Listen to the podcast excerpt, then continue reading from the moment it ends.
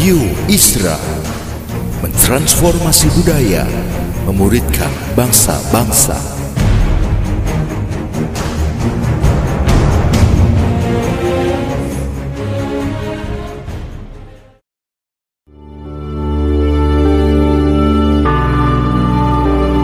Apostolic Prophetic Messages mengungkapkan pesan dan arahan dari hati Tuhan bagi gerejanya demi menuntaskan mandat kerajaan Allah di Indonesia dan bangsa-bangsa.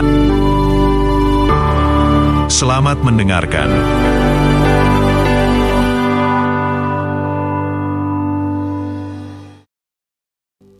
Mari kita berdoa saudara-saudara. Kami datang pada Tuhan berterima kasih atas anugerahmu. Berterima kasih buat kebaikan Tuhan. Kami bersyukur kami masuk pada bulan yang baru. Berterima kasih dengan semangat dan ucapan syukur. Kami mau katakan pada Tuhan terima kasih. Kami berdoa untuk tuntunan Tuhan. Singkapkan kepada kami untuk masuk lebih dalam bersama dengan Tuhan. Dengan semua yang kau janjikan. Hambamu berdoa Tuhan. Supaya firmanmu yang disampaikan hari ini membangun, menguatkan, meneguhkan. Dan membawa kami pada apa yang Tuhan kehendaki. Berkati kami semua Tuhan. Kami berdoa supaya roh hikmat dan wahyu turun ke atas kami. Bantu hambamu untuk mengkomunikasikan firmanmu dengan bahasa yang dapat dimengerti. Biar kami semua diberkati oleh firman Tuhan. Bagi Tuhan semua kemuliaan kekal sampai selama-lamanya. Amin. Amin. Amin. Shalom saudara-saudara, apa kabar? Puji Tuhan. Haleluya. Saya berharap saudara tetap bersemangat, saudara tetap berbahagia. Mari kita baca ayat satu ayat yang penting dari kitab 1 Timotius pasalnya yang keempat.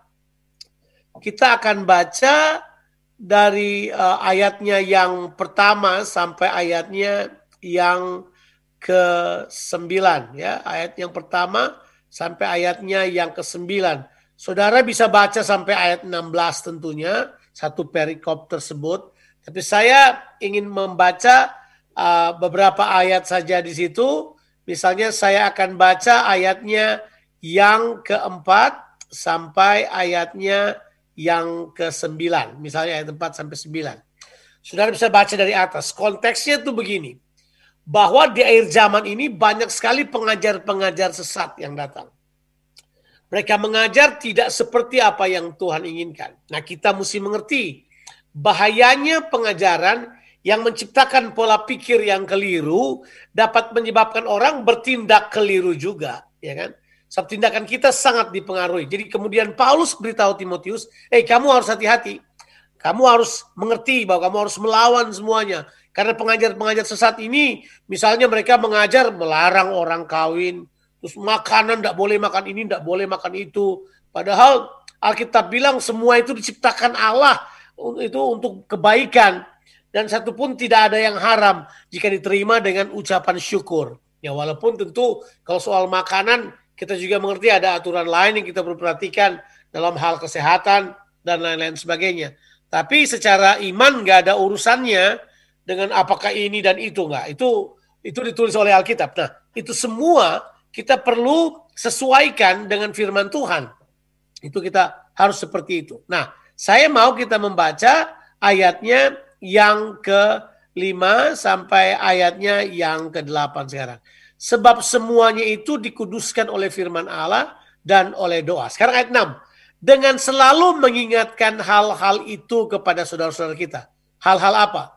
Hal-hal soal uh, pengajaran sesat, soal uh, hati-hati uh, terhadap mereka, soal bagaimana kita harus hidup sesuai dengan firman Tuhan, kita harus uh, mempercayai bahwa Tuhan memberi yang baik buat kita dan seterusnya dia berkata ini kepada kita. Engkau akan menjadi seorang pelayan Kristus yang baik. Nah, kemudian kata ini. Terdidik dalam soal-soal pokok iman kita dan dalam ajaran sehat yang telah kau ikuti selama ini. Jadi dia bilang kamu terdidik dalam hal pokok iman kita dan dalam ajaran sehat yang telah kau ikuti selama ini. Bilang dulu terdidik. Kata terdidik itu uh, kata itu berasal dari uh, bahasa Yunani entrevo. Nah, kata entrevo itu uh, kata yang penting. Entrevo itu sebenarnya punya pengertian bahwa orang melatih pemikirannya. Latihan pemikiran. Melatih pemikiran.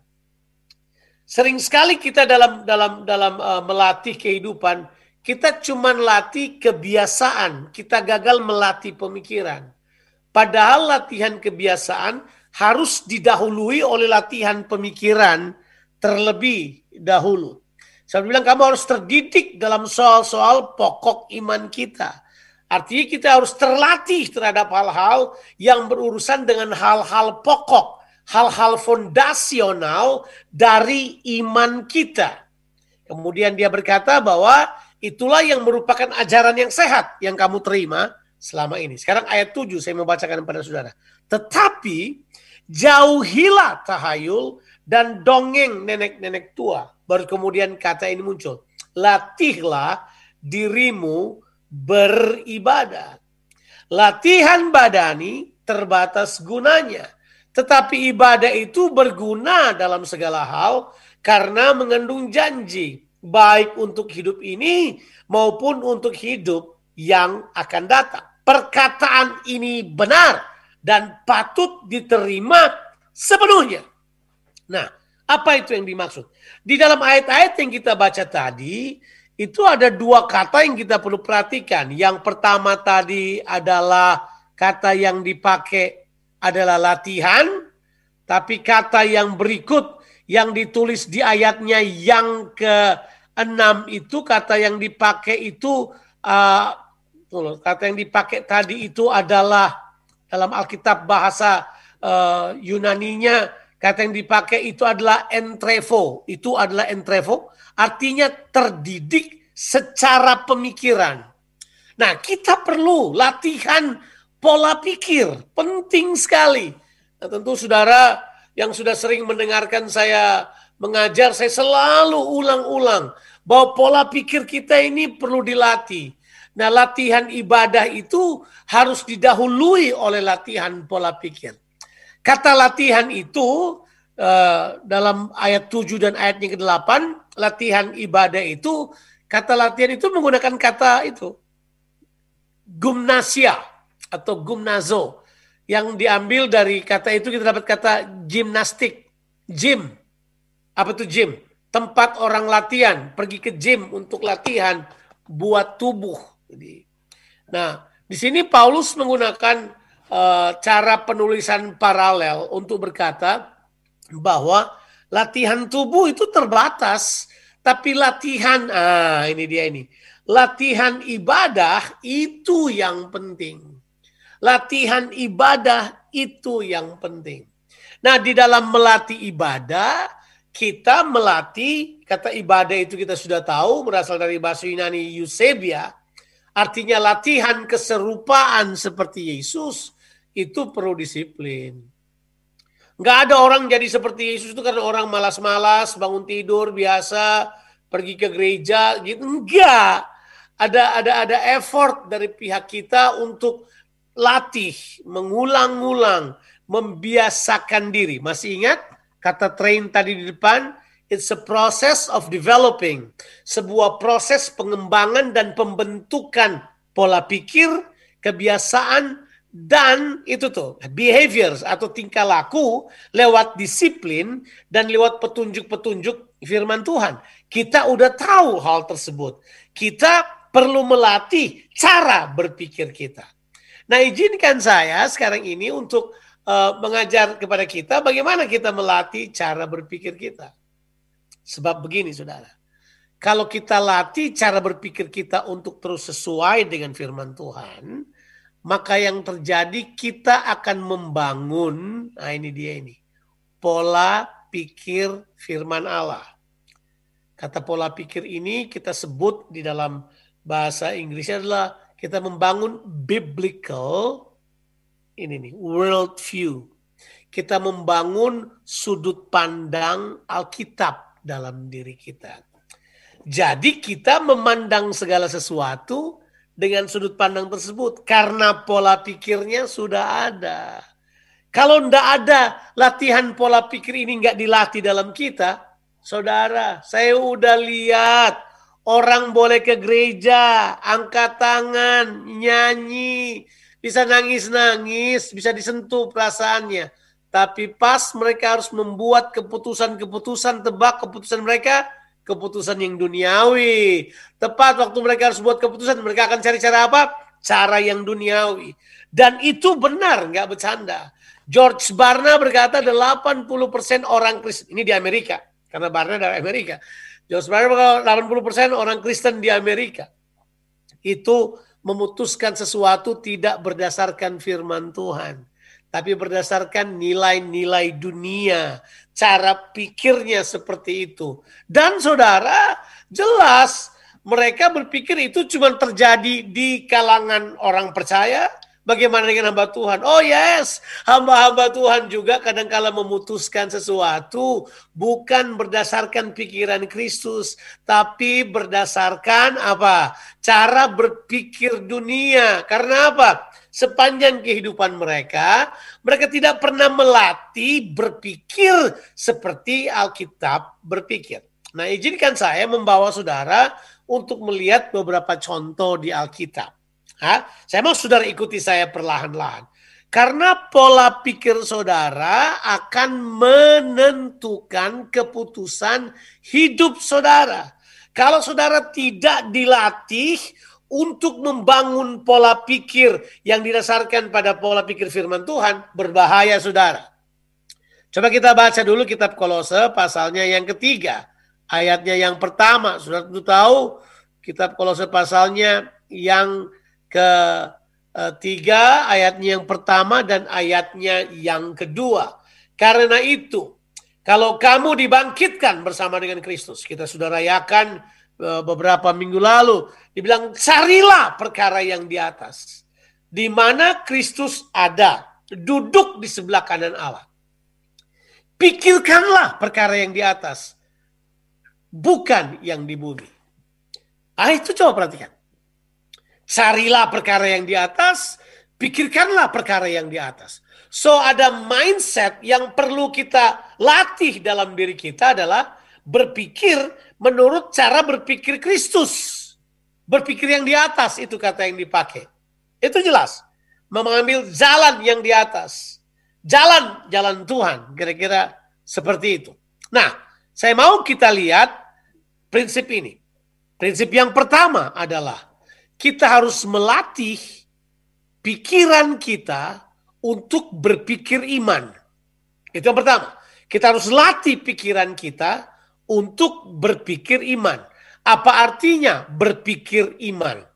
Itu artinya imanlah yang menjadi dasar saudara berpikir dan mengembangkan pemikiran saudara. Jadi iman yang merupakan dasar berpikir saudara.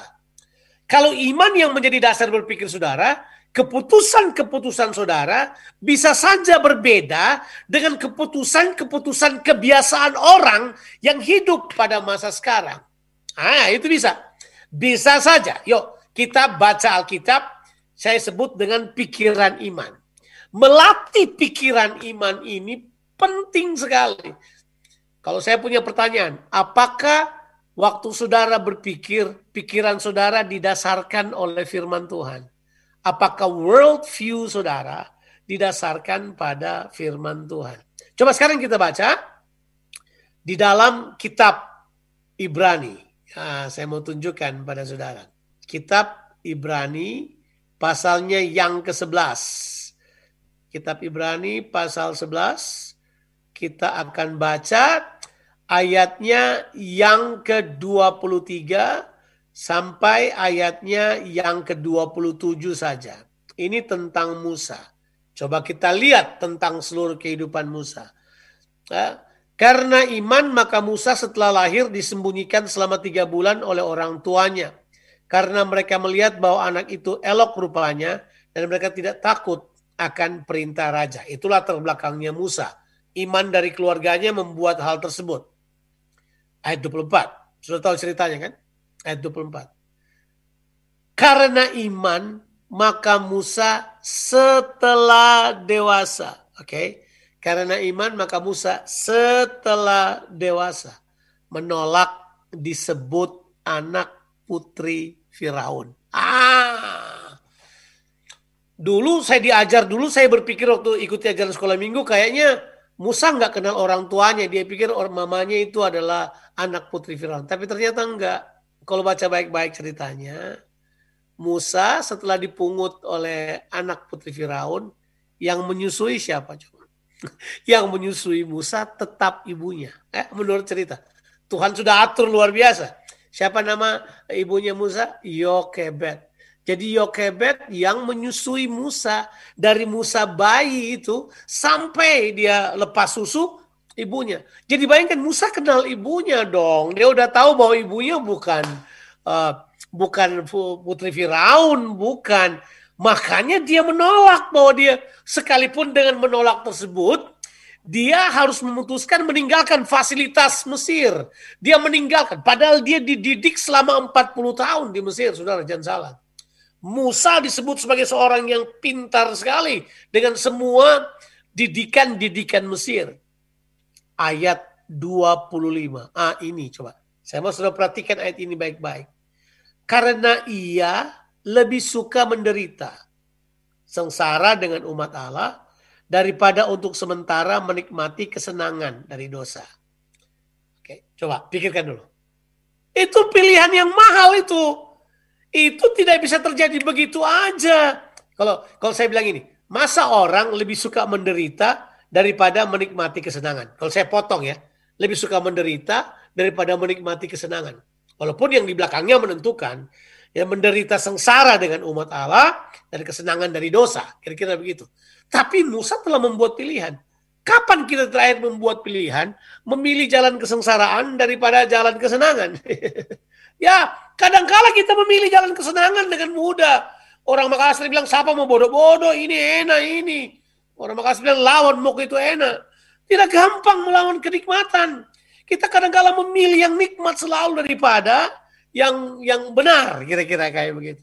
Nah, Musa melakukan hal tersebut. Kemudian muncul ayat yang ke-26. Ia menganggap, ah kata menganggap itu penting anggapan itu adalah proses pemikiran dan penilaian yang membuat dia menganggap bahwa penghinaan karena Kristus itu apa? Sebagai kekayaan yang lebih besar daripada semua harta Mesir. Bayangkan. Jadi dihina karena Kristus itu kaya. Lebih kaya daripada semua harta Mesir. How come?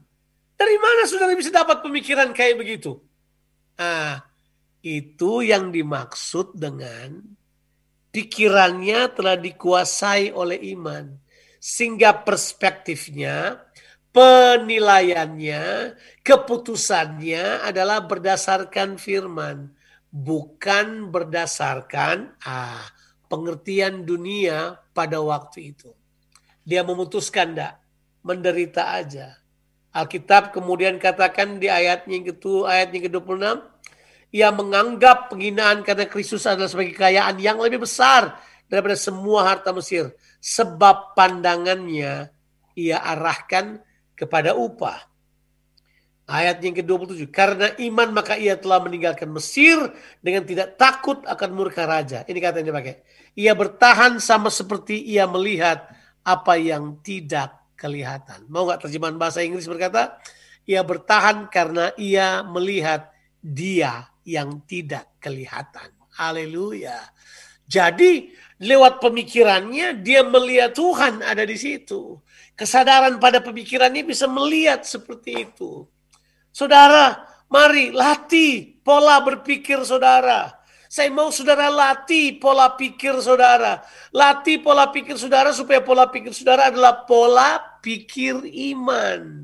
Pola pikir iman ini yang penting. Ya, pola pikir iman inilah yang harus kita latih terlebih dahulu, barulah kita membangun kebiasaan-kebiasaan. Jadi pola pikir harus mendahului habit. Saudara masih ingat ya, eh, tahun 2019 hampir dua tahun lalu saya mengajar tentang empat hal masih ingat? Identitas, pola pikir, kebiasaan, baru perkataan. Sebelum melatih kebiasaan, kamu harus melatih pola pikir.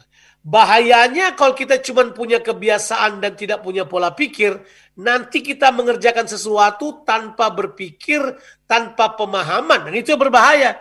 Itu yang membuat kita terjebak pada ritual-ritual, kepada kebiasaan tradisi-tradisi yang tidak lagi menggunakan akal sehat.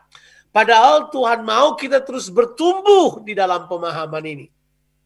Bertumbuh dalam pemahaman. Jadi yang pertama, sudah saya katakan tadi bahwa iman kita harus menjadi dasar pola pikir kita. Karena worldview itu adalah framing daripada iman kita yang kemudian iman itu yang menjadi dasar pemikiran kita memandang gambar besar. Jadi kalau saya lihat sesuatu misalnya, saya lihat dunia dan pandemi ini, saya harus melihatnya menurut kacamata iman. Harus saya harus melihatnya, saya harus berpikir dengan cara berpikir Tuhan. Jangan berpikir sama dengan cara berpikir dunia.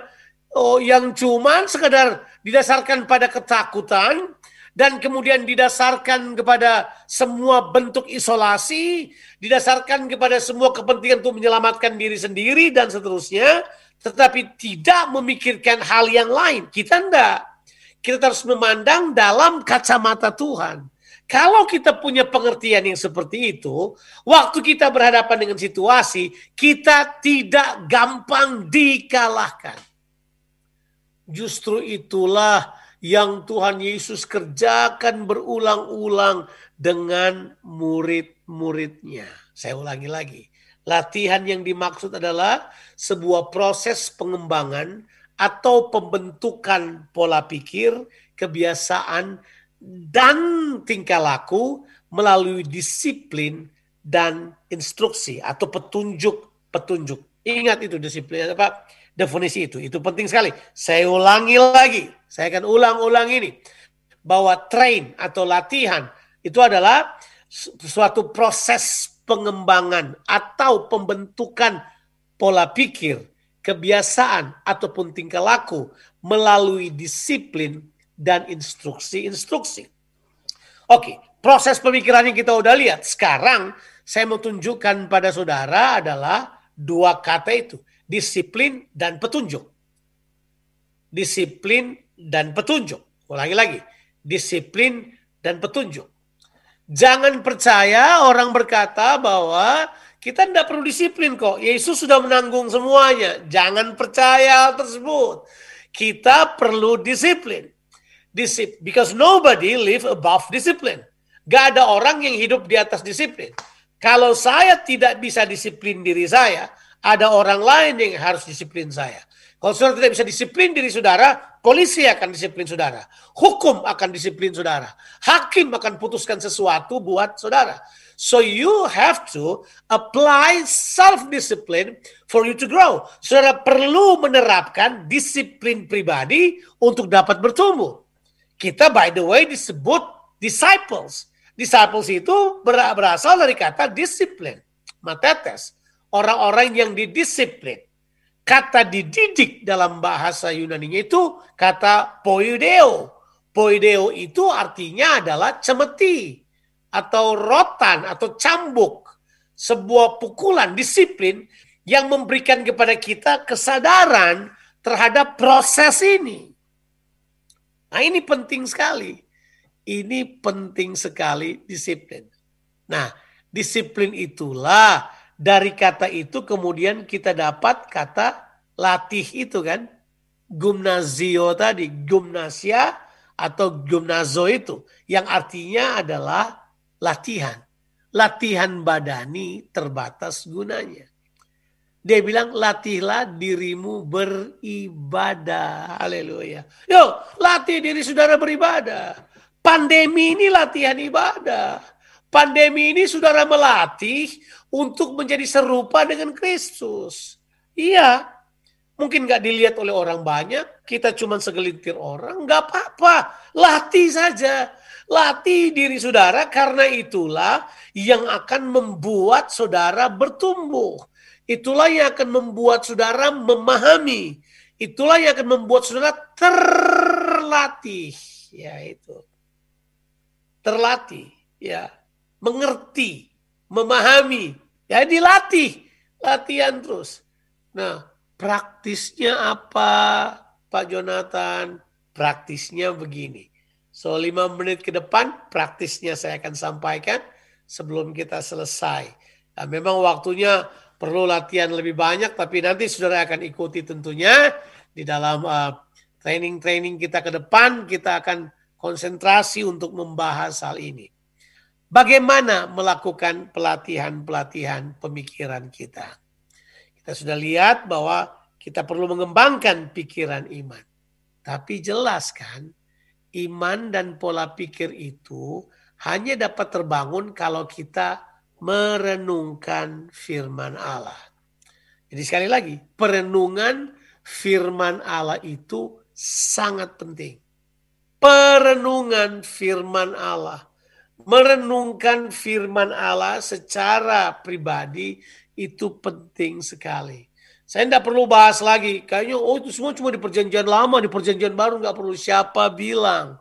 Justru perenungan firman Allah itu yang Paulus bilang engkau terlatih, terdidik dalam pokok-pokok dasar iman kita. Itu itu punya pengertian dia melakukan perenungan-perenungan, pemahaman-pemahaman. Sebab gini, kalau kita punya pola pikir sudah dikuasai oleh firman Tuhan lewat perenungan. Nah, di situlah dia akan mempengaruhi. Pertama, dia akan mempengaruhi keputusan-keputusan kita. Ya, saudara kemudian akan memutuskan seperti Musa membuat keputusan. Yang kedua adalah dia akan mempengaruhi tindakan-tindakan kita. Yang ketiga adalah dia mempengaruhi bagaimana kita melihat masa depan kita.